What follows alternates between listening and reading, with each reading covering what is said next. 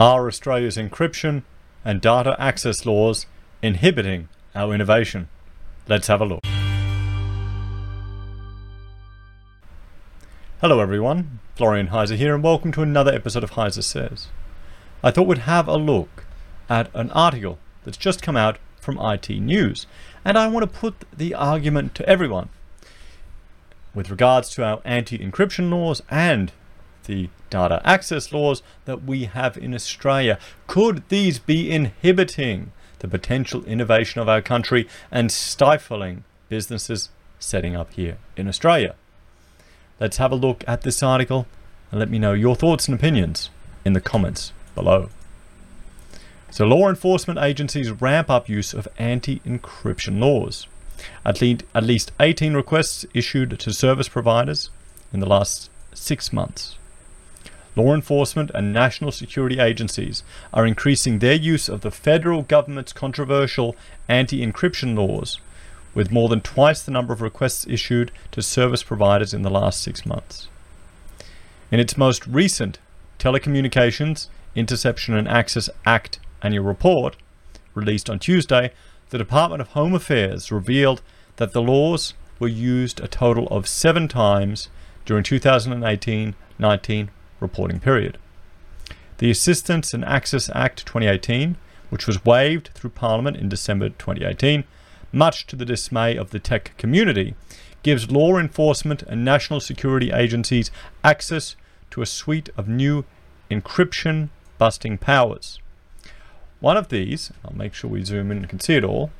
One of these is a technical assistance request, which allows agencies to seek voluntary assistance from service providers to provide data or assistance when investigating serious crimes or national security threats. Now, I know some people may say, oh, this seems fair and reasonable.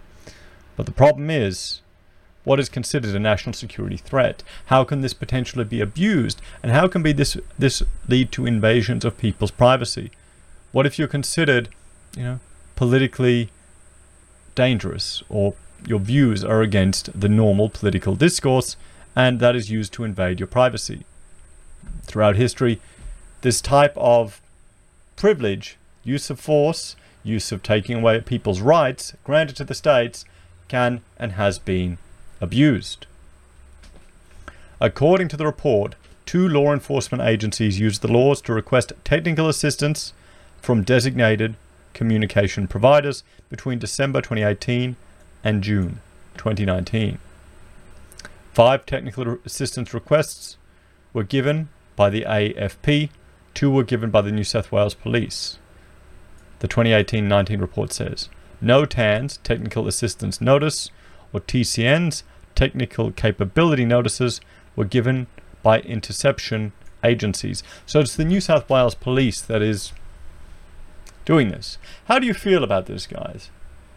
Do you feel like this is a potential invasion of people's privacy? Or are you willing to sacrifice that privacy for the potential to catch criminals? You've got to remember, though, with this $10,000 cash ban legislation coming in, all of us could quite easily be criminals just for spending our own money. Home Affairs said the seven TARs were used to enforce primarily cybercrime and telecommunications offences, but also homicide, organised crime, drug and theft related offences. But in answers to questions on notice from recent Senate estimates, which provide more up to date data, the department said the Assistance and Access Act has been used to issue a total of 25 TARs since the law laws were introduced. It did note, however, oh sorry, it did note not, however, indicate which agencies or which type of agencies had issued the requests. As of the 15th of November 2019, three agencies had issued 25 technical assistance requests using the Industry Assistance Framework introduced by Schedule 1 of the Assistance and Access Act, the department said. Taking the two documents together, the laws were used seven times to issue technical assistance requests between December 18 and June 19, and 18 times between July 2019 and November 2019. The answer to questions on notice also indicated that 10 computer access requests had been issued by two agencies under Section 2 of the Assistance and Access Act, through the, Depart- the department did not detail which agencies. Next month, the Senate will debate proposed amendments to the Access and Assistance Act tabled by the opposition at the close of Parliament last year. The Telecommunications Amendment Repair Assistance and Access Bill 2019 intends to introduce changes that were first recommended by the powerful Parliamentary Joint Commi- Committee on Intelligence and Security before the laws were passed. So, what do you think about this one, guys? The fact that government can make these requests and use these requests to get around encryption and access information does pose an element of sovereign risk to businesses establishing here. If you've got little little concern in the state, maybe you've got economic, uh, you know, industrial espionage. There is a risk for that. But there's another issue, another issue, and this has happened at the airports. So now the police want your passwords, and you could be fined $60,000 or put in jail for five years if you refuse. And this is from uh, September 2018, and I actually did a video about that, and you can see you can see how much weight I've lost since 2018. Bloody hell, Florian. What are you eating? Too many Big Macs? Well, probably true, to be honest. Not enough meat. Uh, and I go through this article in greater detail here. I'll summarize it today.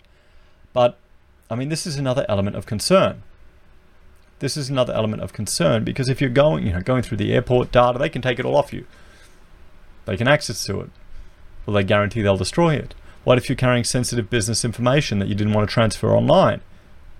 On your body? What if they go through your data? What if they go through your phone? What if they download it, access it? What if it gets leaked and shared with one of your competitors or another business? What if you have a signed contractual agreement that you would not pass this information on to a third party? By going through the airport, you could be in breach of that. Do these sound like things? Well, they're probably things that the average person won't contemplate, but business people will and they, they are another element of sovereign risk in establishing a business. Sure, it's far fetched, but it's something to consider. That, that may be enough for someone to turn away. Because I just recently did another video, another one looking at Poland, the successful gaming industry that they have there. This is the thing if you spend years developing a product, someone can get a copy of it and steal it. How do you think this stuff is leaked all around? Do you think venture capitalists will be rushing to Australia when we have these extra elements of sovereign risk? Forgetting, forgetting our education, education institutes, and the quality of graduates we're turning out. But nonetheless, let's have a look at this. People could face up to five years in jail if they did not give their laptop, password, or mobile PIN to authorities under proposed changes to the law. Home Affairs Minister Peter Dutton introduced the new laws to the Parliament saying they are needed to help police and spies catch criminals who are hiding behind encryption technology. But civil libertarians say the changes, changes go too far. The bill is a draconian measure to grant law enforcement authorities unacceptable surveillance powers that invade Australian civil rights, says the liberal, liberal, uh, sorry, liberal Democrat Senator David Leyonhjelm in an emailed statement to the Daily Mail Australia. Well, I mean, it, this is an outdated article. Leyonhjelm isn't in the Senate anymore, which is a shame because you want people at that level airing these concerns.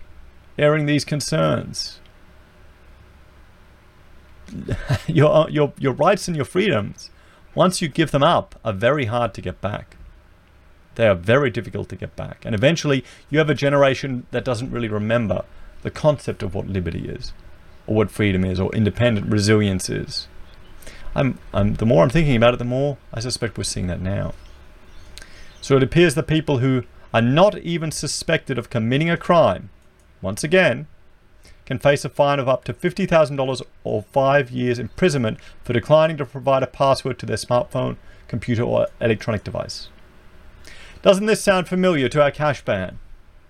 Criminalizing normal behavior? Would you give your password out to a complete stranger? Would you think that a policeman could demand access to your phone without a warrant or without a court order? Our rights are slowly disappearing here in Australia, everyone. And do you think this as well, and I'll let you go through the rest of my other video, the article yourself, Do you think this as well could prove a sovereign risk to businesses that are setting up? Do you think this would dissuade foreign investment from entering our country? Let me know your thoughts and opinions in the comments below. Thank you to everyone who's watched this episode. Please like, share, and subscribe. If you'd like to help support the channel, that little bit extra, there are a few ways you can. We have membership here on the YouTube channel where you get access to badges and emojis. You can join the Patreon and make a small monthly donation.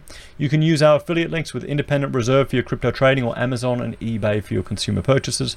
We sell pocket squares at the Heise Says website. And finally, PayPal if you want to contribute like that. Thank you to everyone who's helping the channel grow. Take care, and I will talk to you in the next video. Bye for now.